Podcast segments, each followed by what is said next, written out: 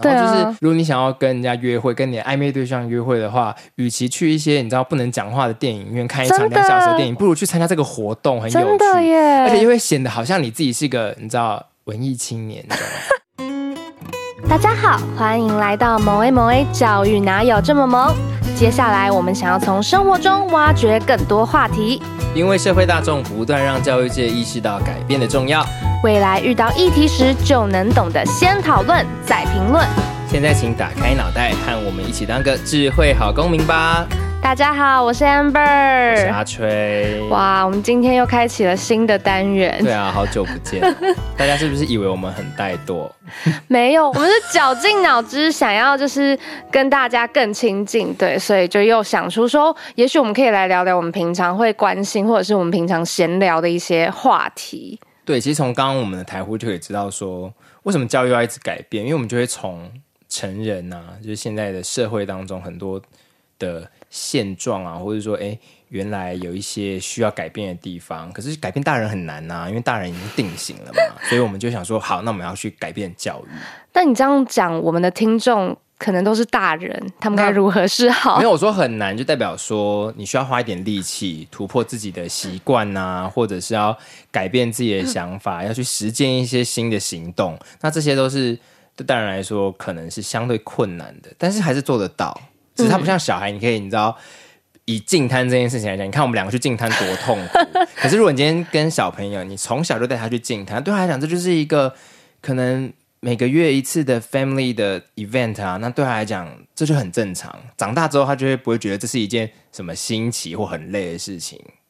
我觉得就是他可以从教育跟这种日常的实践去影响小孩子，比较容易被影响。你看，我们就是你要保持童心，对啊，你要让净滩成为我们这两个人的习惯。哇，真的是你看上次还要宣誓，不然还做不到。那有成为你的习惯了吗？还没有，我们一年还没有到，怎么了？一年剩下最后一季，没有。我们说，我们是说一整年，是从那个宣誓那一天开始算一整年，不是说今年。好，所以大家也不要误会了。好，对啊。那我们今天其实想聊话题，就是我们我们自己切蛮切身相关的，就其实今年疫情大爆发之后，可能以前大家会请特休啊、出国旅游等等，但今年显然是都不能这样做了嘛。对，我去年也没有出国。我也是，我去年也没有出国，今年再没有出国，真是恨透这个病。对，那其实大家可能看新闻都有看到，就是大家会说要在国内报复性旅游嘛。那阿春，你有去哪里旅游吗？完全没有，因为我就是很不喜欢人挤人。哎，但是像我们平常会说哦，出国旅游，出国旅游，但有时候想一想，台湾其实有很多地方，可能我们都还没有去过。对，我跟你讲，因为其实对我来讲，出国旅游的定义大概就是离开台北市，天龙国就对了。对，我们上次进滩去泸州，我已经觉得我到了一个新的国度了。好，那所以该不会台湾有哪一个县市是你还没有去过的吧？台湾有哪一个县市？我老实说，我对你没有办法背出台湾地图。可以啦，我对屏东非常的不熟，屏东就肯定啊。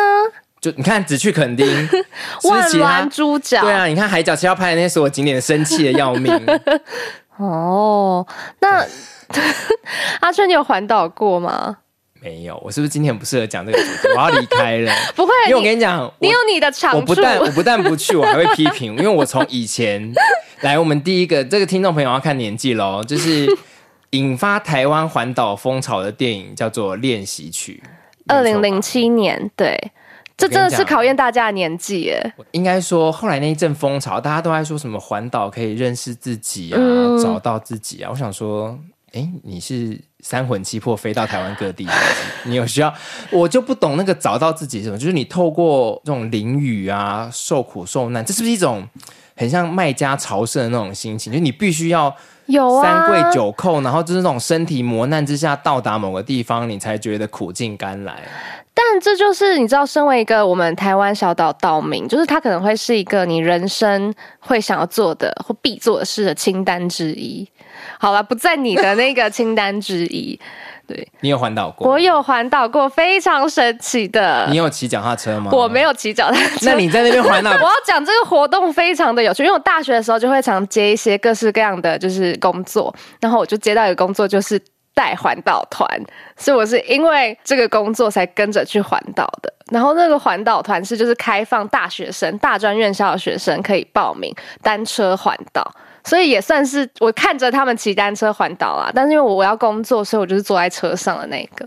对，哎，我要扛什么车？哦，我我们那时候有很多车，因为那是一个非常盛大的环岛团，所以我们有签到车、补给车。游览车，游览车是为什么？因为有时候有一些那种落石路段，我们太怕危险了，所以要把小朋友载上来，就是不能让他们骑，所以有游览车。然后还有大卡车，大卡车是干嘛呢？装脚踏车。因为有时候我们睡在市区，然后你脚踏车没有地方停，所以全部都停到大，就是收到大卡车上。然后还有摄影车。然后还有机车，就是你知道路，就是是帮忙有点像管理秩序的。我全部都搭过，就只有没骑脚踏车而已。那中间大家在干嘛？就骑脚踏车。对，然后有任何导览或者是教育的。我参加的那一团是以全台湾的火车站来作为主题，所以是会绕进每个火车站，大概四十几个火车站。那干嘛不火车环岛就好？大家有没有觉得我突破盲点？就是如果我的主题是要看火车站，我就搭火车就好。没有没有，我们还是会走那个你知道环岛的那个骑单车的路线呢、啊。嗯，有环岛人再跟我分享一下，这到底好玩在哪里？所以大家看到火车站是看了就走，还是说会有人跟你解释一下这个火车站的历史或什么？比如说是彰化车站的时候，因为彰化车站你知道它是台湾山线和海线的交汇。哦，好像有这件事情。对对对，然后还有，也会去看一下它那个扇形车站。嗯，对，然后会就是会到一些车站会有这些导览，或者是会去台东那个多良车站最美的火车站，然后当然也会去追分成功各领一个他的那个票。OK，对，大家知道追分成功，还是这是我们那个年代的事情？这个现在还是拿得到，不是吗？对，然后反正那时候就是有跟着环岛团，然后我才知道就是。原来就是哦，那个，因为我们是夏天去的，暑假嘛，暑假大家才有时间跟你这样环岛，然后就是真的是要包很紧，然后有的人他们是之前就有在练习，然后也有人是第一次就是骑单车骑这么多天，因为我们每天都骑大概一百公里。啊，我没有骑啦，每天骑一百公里，因为你会绕啊。你确定你没有讲错？台湾北到南也才三百多公里。我知道，真的，因为会绕，会绕来绕绕去。我记得最少的一天是骑大概五十公里，在垦丁的时候，四五十公里。哎，我们有去骑那个，应该有在骑车人都会知道寿卡路段，它就是一个，就是单车骑单车最难骑的一段，因为它的那个弯的路啊等等的，所以能够骑过那个就是你的里程碑。大家就会在寿卡站那边合照。所以回过头来，大家还是希望从这个身体要有一点苦难当中，才会去体验到说，哦，我是费尽千辛万苦才看到这个美景，才过了这个山，过了那个弯。我觉得有哎、欸，因为就是每天回饭店，你可能有一点点晒伤，因为那个太阳真的会一直晒你的。可是他这么辛苦，大家干嘛不倒立环岛？你每天倒立，我看你能几公里？超辛苦，而且你看到世界还是颠倒的。没有可，我觉得骑自行车它就是一个休闲跟运动的结合。那再讲一下，你知道台湾第一个单车环岛的大概会在什么时候？因为其实有人有研究过，就是因为电第一个人对去单车环岛，对，我不知道哎、欸，原住民吗？有历史有记载的是台东有一个地方报，在一九五五年的时候。就有一个人，就是他就报道说，哦，这个人在环岛，然后现在在哪一个饭店休息，这是最早看到的。大家在其实，在一九五零年代，大家就是基本上中产阶级都会有单车了。那时候他有个调查是台湾银行的员工旅游，十一个人有九个人会有单车。对，就是已经还算普及了，所以可能在那个时候，大家就可以开始环岛，再加上那种台九线那些很经典的环岛路线都差不多了。但我自己在跟着环岛，虽然我没有骑单车，但是我基本上也是跟着看着他们，看着我的学员们一路 骑着单车环了岛，这样。你就是最没有资格看不起机车环岛的人啊。哎，我也算是机车环岛，因为我就大部分时间是坐在机车上。你甚至不是自己骑哦？对。我要工作啊，对，然后其实会发现，真的台湾这像我们这一整趟走起来，就是会看到山，也会可以看到海。就是其实我觉得这个并不是在世界上各个国家都可以有这么明显的，就是很快的山跟海之间都有很壮丽的一些景色。对啊，比如说我们去垦丁啊，就整片的海。我们去垦丁还有净滩，然后还有就是像寿卡等等也是常骑到山林中。就是之前好像就是有说，像台湾可以同时有这么高的山，然后离海也这么近，其实是一个蛮难得的一个状态。但可能我们之前没有这么长，就是想说，反正我就在台湾嘛，就很多地方我们就其实不会去认识到。而且其实我刚刚讲环岛就是环本岛嘛，但是其实我们的离岛，哎，像阿吹，你有去过哪一些离岛吗？我有去过金门，因为我是在金门当兵的。哎，好酷哦！所以你就是抽这种金马奖。对，我们就是很扎实的当了十一个月的兵。那你在金门有什么观察吗？因为我没有去过什么离岛，我只去过澎湖。其实我觉得去金门，它相对开发程度比较高啊，然后它也因为靠近厦门，所以它整体的商业往来有带动它区域的发展。所以整体来说，我觉得各区域村落或者是比较市中心的开发还是比较好的。然后，比如说很多体验还是跟在台北或者在台湾不会差太多，也有手摇影啊。然后最时尚的衣服品牌、服饰品牌是 Net，还不错啊。嗯，还不错啦。那你自己有在金门旅游吗？有诶、欸，因为我觉得我自己当时并没有这么的悲观。很多人说到金马奖会觉得，呃，就是很不好啊，嗯、然后还是运气很不好什么。但因为我就是个天龙人，所以我当时就想说啊，我觉得就来一下吧，因为我这辈子也不会去金门了。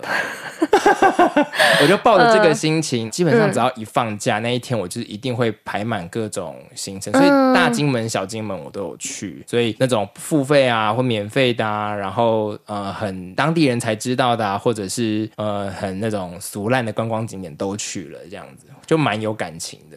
那你自己会觉得台湾就是应该说台湾大部分的人，比如说像我，就是错过了金门很可惜吗？会耶，因为。它蛮有趣的，就大家去都会住那种三合院、四合院，我忘记是哪一个数字，大家不要怪我。反正某一个数字的合院的那种民宿，嗯，然后你住的房间呢，它不是锁，它是那个很像古装剧那种门把那种，你要整个这样卡卡下来那种，嗯、就那种，但整体来说很可爱，而且金门的。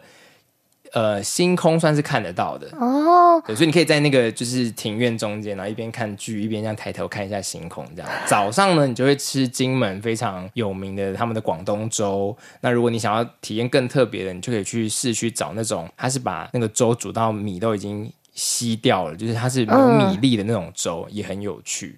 嗯，你会你会更体验到一个更接近某种传统或者是广东文化的那些饮食。跟台台式，我觉得还是有一点蛮明显的差别。所以你在金门的时候，会有一种，哎，这跟我原本认识或以为的台湾不太一样。原来台湾还有这种地方的感觉吗？对，而且他们保存的蛮好。然后他们到现在其实都还没有在，我不确定是因为法规还是比如说可能军事的需求，他们没有在盖，几乎没有在盖高楼大厦，大家都是。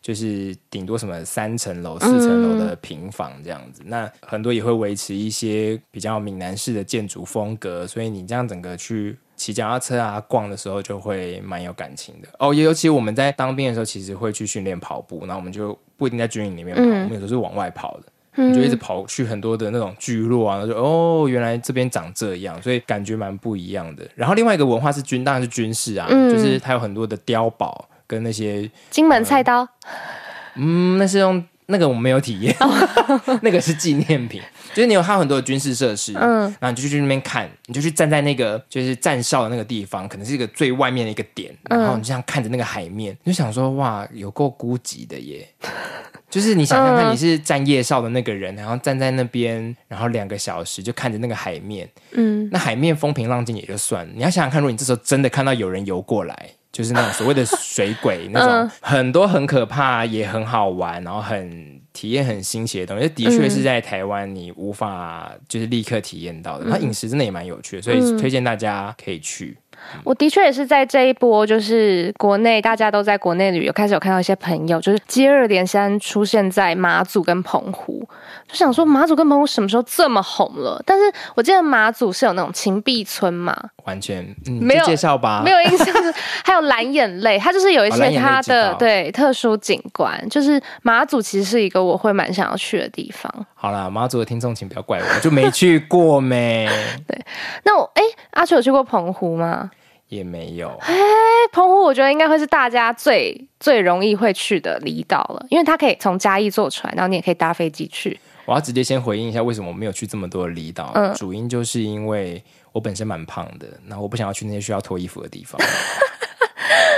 哇，然后澎湖我自己去过，我还蛮喜欢，因为澎湖是天后宫啊。澎湖它很热，然后他们各个小街小巷都在卖仙人掌冰。哦，真的很好吃。你就是一定要去吃它的仙人掌冰啊，不用再去喝你在台湾本岛就可以喝到饮料店啦。但我觉得这就让我想到，就这个话题会让我想到说，台湾常常被批评说我们只有海鲜文化，没有海洋文化。哦，你看我们到了这些外岛，然后大概就是吃，对，满满的海鲜。对于说，比如说海里面有哪些东西啊，嗯、这边的海洋环境啊，海上的工作文化，其实就不甚了解。大概大家想象的海上的工作文化，大概就是钓小卷吧。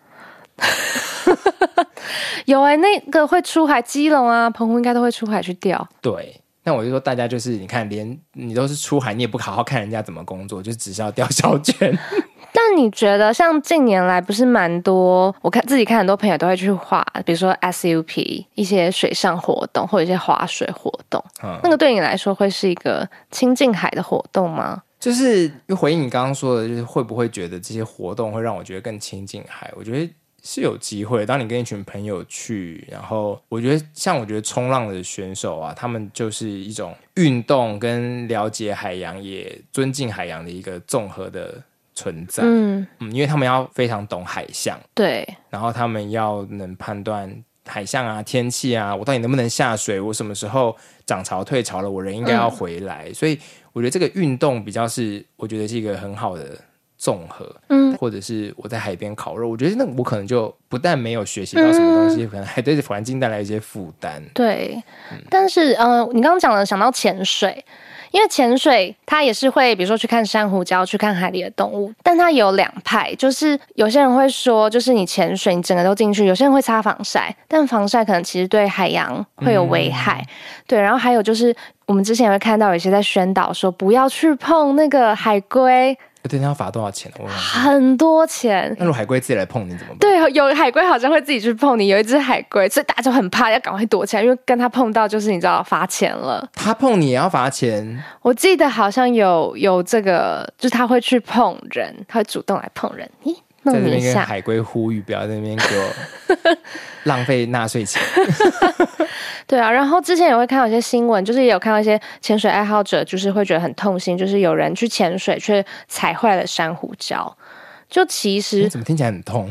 你说珊瑚礁？对对对。但是要说的其实是我自己本身对于这些活动，我也会觉得我自己有点担心，我没有办法做好，就是因为我觉得那个是可能会对于山林或者是对海边会造成一些影响的。所以我觉得为什么近年其实也在推近海的，嗯，就是这样的政策跟教育，就是 希望将海洋领域纳入教育，然后也希望国人可以从知海就知道海洋。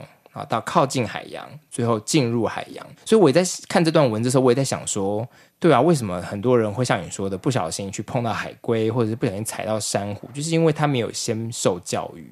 哦，对，我觉得事前这句话好严厉哦。这句话我不要剪掉，就是他没有受教育，他没有被教育说。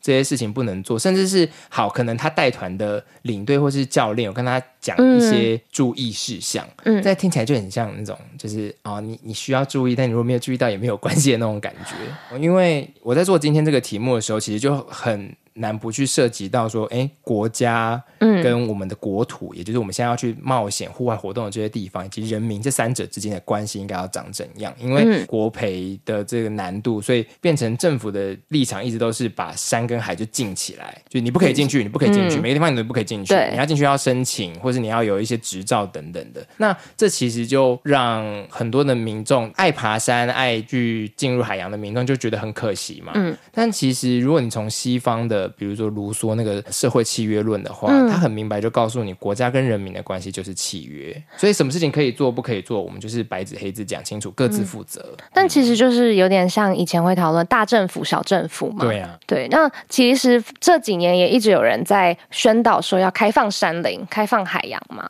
就是让人们、让台湾人可以有更多机会去接触这些我们的自然资源。我觉得开放接触绝对是好的，嗯、但非常重要的第一步绝对是教育。对，事前的教育。那就像我刚刚最开头说的，我现在去教小朋友还很简单，因为我国小、国中、高中有很多的活动、课后的机会，甚至是暑期、寒假的这种活动，校办的哦，可以让孩子去更认识这些自然资源。可是大人怎么办呢？我在想这件事情，就我们在讲教育的时候，就想说，哦，完蛋。但我们也是推广活到老学到老啊。嗯，就希望听众，如果你是爸爸妈妈，或者你是比较年长的听众，我都希望说，不管是在接触这种都市内的教育，还是这种大自然的教育，都其实应该要自己都多抱点开放，跟我觉得那个敬畏的心态。嗯嗯，因为我自己都会抱着这种很敬畏的心态，我觉得尤其对大自然，对我就是会用一种，哦天哪，我真的是太渺小了，我一定要好好听教练说的话，然后我会教练，如果我自己有幻想很多的危险情境，如果教练没有提到，我就会问他，嗯、说哦，那如果发生 A 怎么办，B 怎么办？我觉得天平都会给他很多的那种二选一大挑战，然后 B 教练一定要回答完我所有的问题，我才会安心，我才觉得我可以去碰那个水。我觉得我也是，我可能是很怕死，所以我会对啊，我觉得这种敬畏的心想知道说，对我该怎么办？如果怎么样了，就我要做最坏的打算，我要知道最坏的情况下我该怎么样自救。对对，这也可以回扣到前几个月的 KTV 大火事件。我在那一次之后的会看逃生路线，对，对不对？我不但会看，我还去走哦。我后来一次去 KTV，我就是先看那个逃生路线，其实看大家唱歌哦，还嫌我大惊小怪。嗯、但我们就有三个人一起看那个路线，然后一起走出去问服务员说：“嗯，哎，那个路线怎么走？”然后他指给我们看之后，我们还真的去走，然后看有没有堆积物啊，有没有一些杂物阻挡那个逃生路线，确定门都可以开通到那个顶楼等等的，然后我们才回去唱歌。很好哎、欸，因为我也是我去看电影就。一定会先看，就是不管 KTV 看电影，都会看一下说到底要怎么走。对，对我觉得有这个意识蛮好的。幸好我都只去熟的电影院。嗯，但这个就是要跟大家讲，就是风险是永远存在的，但你们一定要自己去从各种的意外经验学到一些教训，嗯、要有一些 lesson learn，然后去看到说、嗯、哦，好，那我以后要注意什么事情，这样子。嗯对对，那回来讲一下，就是像我刚刚不是讲说我单车环岛嘛，我跟着单车环岛了。对，你跟着单车，你不准再自称自己有单车环岛了。我跟着单车环岛团一起环岛，然后其实还有另外一种环岛，可能大家比较没有想象过，就是帆船环岛。没有哎，好可怕哦！就是今年暑假时七八月的时候，宜兰的月明国小，他们就有一团，就是因为他们一直有在做环境教育与户外教育啊，然后海洋教育，他们就有一船学生，就是用。帆船环岛，大概就是这样环了一个月，而且是校长带他们环。对，嗯，所以我觉得这个蛮难得的。而且他们是六年级学生，你可以想象你六年级的时候帆船环岛吗？我不能，我两年前为了另外一间公司的工作，我就去帆船上面拍摄。哇，你知道那个帆船靠岸的时候，所有人就是趴在船上面吐吗？不到吐，但已经晕到不行。我们就很像载着，我们很像整船都是尸体这样子，就是什么意思？就是你远远看会看到所有人都躺平，然后就是呈现一个萎靡的状态。你这样讲好像那个《师战朝鲜》里面那个一整船，就是就是很可怕。所以我看到这个国小生可以翻船环岛，我吓坏。因为看资料是说，二零零七年就开始对推行这个活动了嘛，就是会这个国小就开始做海洋教育，嗯，然后让孩子可以更知道海洋。然后不管是海里面的还是海上面，不管是工作还是这种帆船的技巧啊等等的，我觉得是透过很多的活动来教育他们海洋知识。所以我觉得相关的安全措施应该都有做好，比如说保险啊之类的。那、嗯、其实我们出去外面玩，我们可以买意外险跟一些就是旅游险。大家哪有在买啊？我们这个节目真的是很生活，生活智慧网。对，就是你看嘛，就是你看你做这种有危险的，你才去买。但其实我们平常去各地区的旅游都可以买啊。嗯。对啊，那我觉得这个就是大家要对自己负责任的一种一种做法。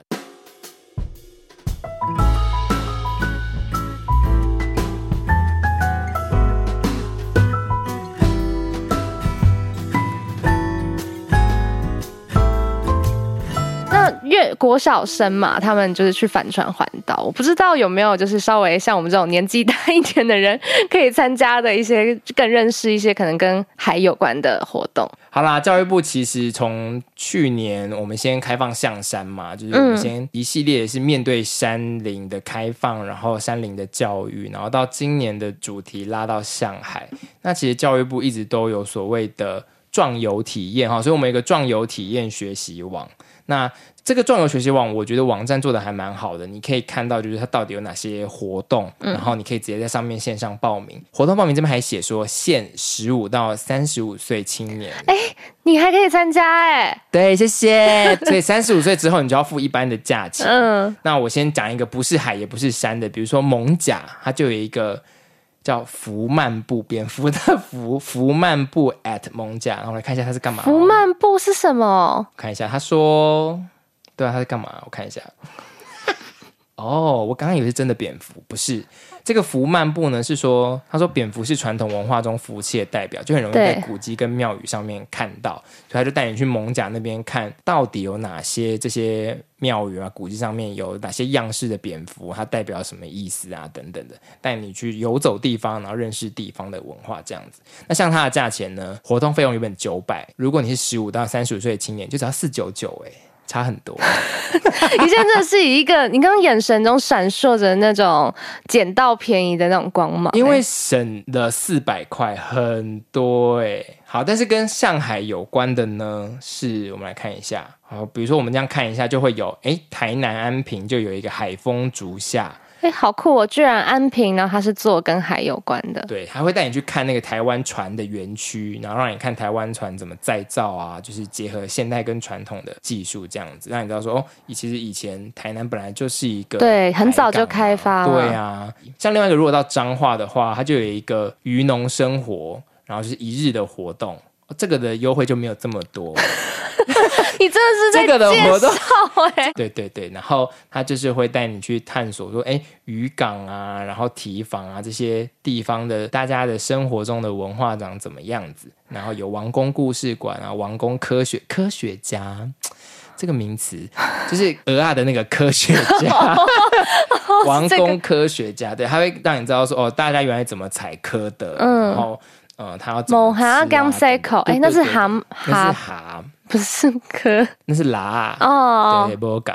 然后也会有净滩的活动啊，等等。然后它还有有一个 section，我觉得蛮有趣，还有一个公共议题讨论、反思、回馈的这个 section，就是除了带你玩之外，还会带大家坐下来一起聊一下，说，哎，那现在地方在面对什么议题啊？嗯、地方怎么处理？然后政府的参与是什么？嗯、那我们这些游客又可以做到什么？比如说，至少最基本的，不要带垃圾去到那个当地嘛，最基本对，不要像现在那个外岛的惨况一样，因为你，你有看到嘛，多少垃圾啊？回到刚刚的话，就是像。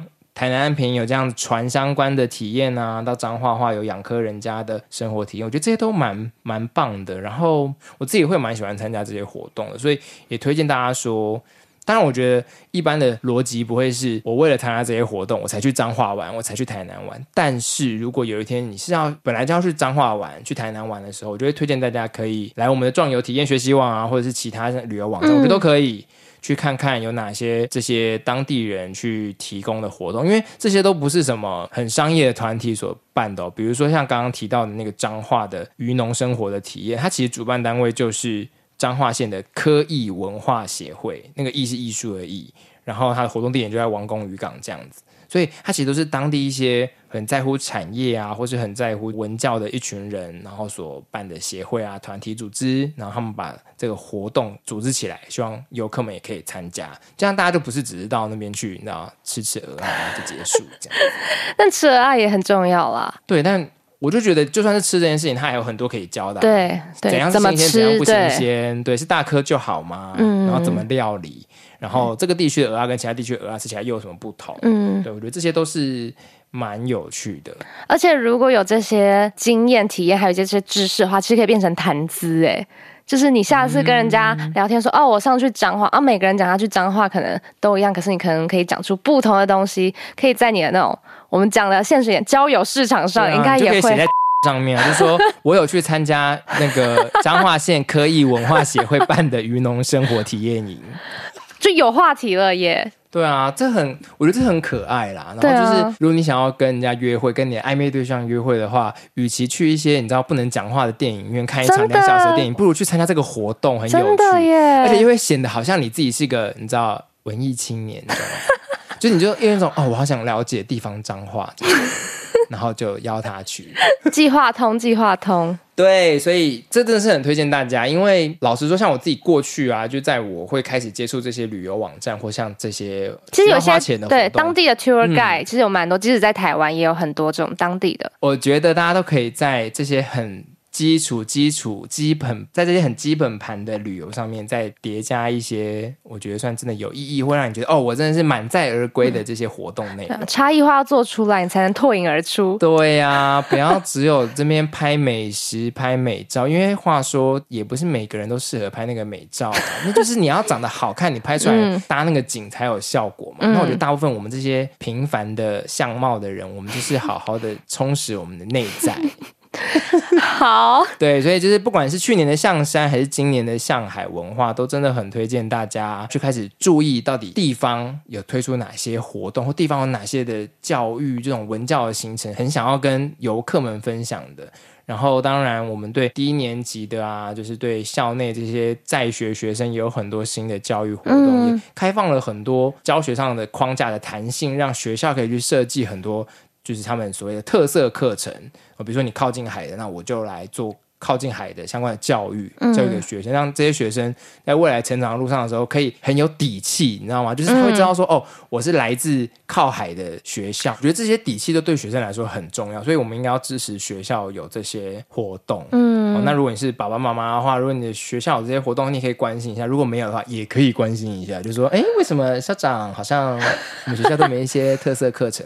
这些特色为什么重要？这样你的小朋友才知道自己来自哪里。对，你从哪里来，然后我这些东西。是如何影响你的成长？比如说桃园而言，它有很多皮糖嘛，对对，就是你就会知道说为什么聚落会长这样，然后为什么才形成了我们现在的这个社区等等等等，其实都会有一些脉络可以寻的。你其实如果你的小朋友还小，你赶快让他去认识地方，认识自己在哪里长大，他在什么文化里面。嗯、所以，比如说你是靠近海洋的。你其实一路从国小的参与到国中，你开始更有更多的知识背景之后，到高中你当然就可以写出很多有关于海洋的观察跟报告。你有好多海洋的题目可以去写，嗯、你就不用像台北的孩子一样。就我弟说，你如果是靠近海洋的，你有这样的文化背景，嗯、你不用去像台北的孩子一样去写很多都市的题目啊、嗯、等等的，比如说什么都市那种对鸟类的窗纱什么，那可能就是个都市的 issue，它就不是地方的，或者他只能去。大安森林公园看植物，对啊，那其实你你就可以让你的孩子有很多自己地方的文化选择。那我觉得这都是机会，但这个机会都很需要家长帮忙 push。嗯嗯，其实像你刚刚讲壮游点，就是安平的是船嘛，然后。彰化养科，就是其实这跟我原本想象海洋有一点点的，应该说是又在更扩展了。因为本来就想，嗯，海洋是不是就直接亲近海，所以就是那些海上活动。但其实像船啊、渔业啊、养科这种的，其实也都跟海洋有关，然后甚至是一个可以是一个职涯选择。嗯，对对对对对，对，因为我们真的也不知道海上有什么工作。对，其实我觉得最酷的是，我有一个朋友他在做水下考古员。就其实就跟地面上考古员一样，就是当我们可能会有有地方要开发，然后他要先去水下，所以他会潜水，潜水是他基本技能，去看那个底下有没有沉船，有没有其他文物是需要保存的。保存意思就是那边不可以开发，对，可能或者是开发上有一些限制等等的，哦、对，就是他现在是他是有去国外，就是在欧洲那边法国学，然后也有就是看了很多沉船，但是他现在也在台湾做水下的考古的研究，所以其实台湾，我觉得台湾其实很适合发展这一块的，就是我们四面环海耶，然后对相关的东西其实是有一些这样的职业，但是是我们过去可能并没有想象得到的。真的也这蛮出乎我的想象之外的，而且听起来也蛮危险的。对，他一定，你看，你一定要会潜水，而且你你不是只是下去看动物，你是要去侦查、去考古的，做研究。对，你要如何把那个如果古物，你是要我也问过说你是要放在那边，还是如果真的很重要的东西，是不是要要想办法拿上去等等的？原来我们台湾附近还有沉船哦。呃，不一定，反正有一些水下的东西是要，有时候有可能是环境。嗯，对，要考古的。我们其实有很多的职业选项，对，对吧？那这都这都是其实当地可以提供给这些孩子的养分，嗯，对吧？你去大家介认识这些职业啊，等等的。好，那其实今天的节目跟大家分享了非常多呃，象山上海以及就是政府开始开放的这件事情。好，那大家原本就在报复性旅游了嘛，那我们今天也提供了大家很多的小的线索啊，网站啊，啊大家可以去。在自己的这个报复性旅游之中呢，也增添更多的知识，让你的对，让你的约会也可以不再是一成不变的看电影、吃东西、喝下午茶。接下来就要变冷了，对、哦，所以希望大家就趁着我们的秋天还没有要结束之前呢，可以再赶快把握这个最后旅游的一点小尾巴，然后去靠近海啊，因为你冬天你应该就不会想要再去靠近海了，所以对，赶快趁这个秋天的小尾巴，赶快去。就是多看看啊，台湾哪些不错的海洋文化啊，到温暖的台南去看一下他们的造船厂啊，等等的。嗯，或者如果你也有环岛的经验啊，虽然阿吹不喜欢环岛啦，但我有，对，所以环岛经验，或者是你也有这种外岛，不管是当兵还是很深刻的旅游经验，也都可以跟我们分享一下。那今天我们就还谈了非常多跟海洋有关的东西。那如果有任何的心得感想，都欢迎让我们知道。然后记得在我们的 Podcast 那边打五颗星，给我们一些好评和留言回馈。对啊，也可以在脸书推广一下我们的节目啊，不然我们都不知道现在在听的几百个人在干嘛。对，大家不要听完就没事，好不好？赶快帮我们分享一下，我们是很认真的公部门的。对啊，而且如果你在 Spotify 听的话，你可以直接分享到你的现实动态。谢谢大家。好啦，好，如果你喜欢这种闲聊的话，也告诉我们，嗯，跟前面做的这种专题式比较不一样。那接下来还是会有专题式的节目，也请大家拭目以待。嗯，下期见，拜拜。拜拜。